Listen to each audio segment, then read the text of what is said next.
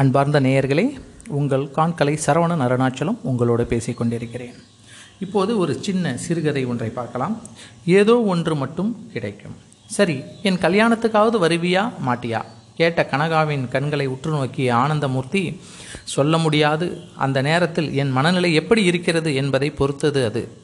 சரி உன் இஷ்டம் நான் கிளம்புகிறேன். எழுந்தாள் கனகா. உன் கணவனை கேட்டதாக சொல். கொஞ்சம் கோபக்காரன் அனுசரித்து போ சொல்லிவிட்டு அவனும் எழுவது போல் பாவனை செய்தான். கிளம்பு என்கிறான் என்பதை புரிந்து கொண்ட கனகா ரெஸ்டாரண்ட்டை விட்டு வெளியே வந்து காரை உசுப்பினாள். மெல்ல அந்த காம்பவுண்டு விட்டு வெளியே வந்ததும் அந்த கருஞ்சாலையில் வேகமெடுக்க ஆரம்பித்தது. நினைவுகள் பின்னே அதைவிட வேகமாக செல்ல ஆரம்பித்தது. கல்லூரியை விட்டு வெளியே வந்தபொழுது என்ன செய்வது என்று புரியவில்லை.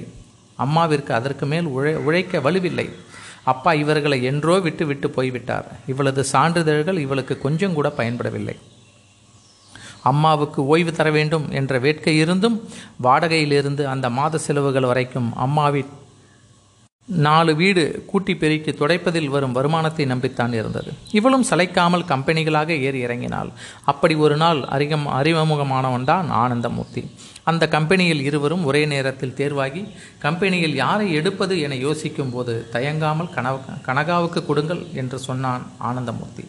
கம்பெனி நிர்வாகம் ஆச்சரியப்பட்டு அந்த பெண் இந்த வேலை உனக்கு கொடுக்க சொல்லி வற்புறுத்துகிறாள். நீ என்னடாவென்றால் அவளுக்கு கொடுக்க சொல்கிறாய். நீங்கள் இருவரும் வேறு வேறு ஊரிலிருந்து வந்திருக்கிறீர்கள். உங்களுக்கு முன்னரே பழக்கம் இருக்கிறதா?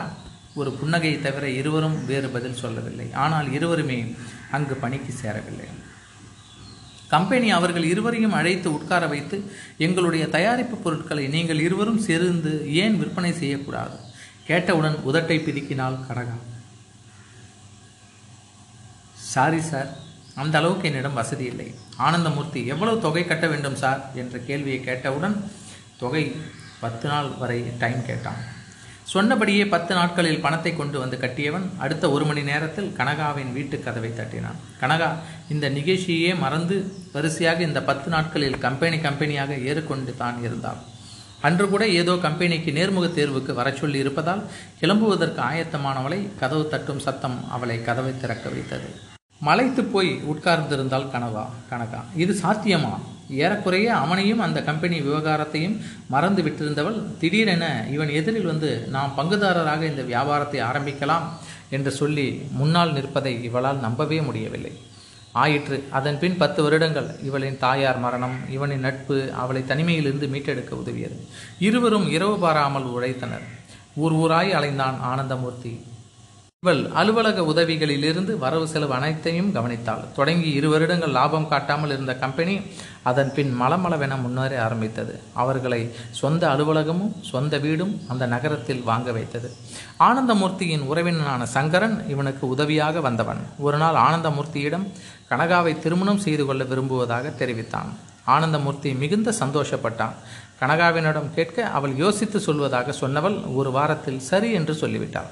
கல்யாணத்துக்கு எல்லா ஏற்பாடுகளும் முழுவீச்சில் நடைபெற்று கொண்டிருந்தது. கல்யாணம் இன்னும் ஒரு வாரம்தான் எனும் நிலையில் சங்கரன் ஆனந்தமூர்த்தியிடம் மெல்ல வந்து இனிமேல் நானும் கனகாவும் தனியாக தொழில் தொடங்குவதாகவும் அதனால் இந்த கம்பெனியின் சொத்துக்களை சமபாகமாக பங்கு பிரித்து கொள்ளலாம் என்று தெரிவித்தான். ஒரு நிமிடம் திகைத்தவன் உடனே அதற்கு சம்மதித்தான். அறிந்து வந்த கனகா யாரை கேட்டு இதற்கு ஒத்துக்கொண்டாய்? என்று சண்டையிட்டாள். புன்னகையுடன் நானேதான் இந்த ஏற்பாட்டை செய்ததாக தெரிவித்தான். அனைத்தும் பிரிக்கப்பட்டு கனகாவின் பெயருக்கு சொத்துக்களும் பிரிக்கப்பட்டு விட்டது. ஆனந்தமூர்த்தி கொஞ்சமும் கவலைப்படாமல் இதையெல்லாம் ஞானி போல செய்து கொடுத்தான். கனகாவிற்கு மட்டும் மனது குற்றம் சாட்டியது. சம்பளத்துக்கு வேலை செய்பவன் அவன் வேலை செய்யும் கம்பெனிக்கு உண்மையாய் உழைப்பது போலத்தானே உழைத்தேன். இவன் இந்த உழைப்பிற்கு என்னை ஒரு பங்குதாரராக்கி இந்த சொத்துக்கள் யாவற்றிற்கும் சொந்தக்காரன் ஆக்கியிருக்கிறானே கல்யாணம் விமரிசையாய் நடைபெற்றது. ஏராளமானவர்கள் வருவதும் போவதுமாய் இருந்தார்கள். அவர்களுக்கு முதன் முதலில் வாழ்வு கொடுத்த கம்பெனியின் நிர்வாகி கூட எங்கே ஆனந்தமூர்த்தி என்று கேட்க இவள் பதில் சொல்ல மென்று முழங்கினாள். அவள் கண்கள் அவனையே எதிர்பார்த்தது. சங்கரன் கூட மெல்ல அவள் காதருகே என்னால் தானே உன் நட்பு பிரிந்து விட்டது என்று சொன்னதற்கு இவள் மெல்ல அதெல்லாம் ஒன்றுமில்லை என்று இழுத்தாலும் மனது மட்டும் சொன்னது.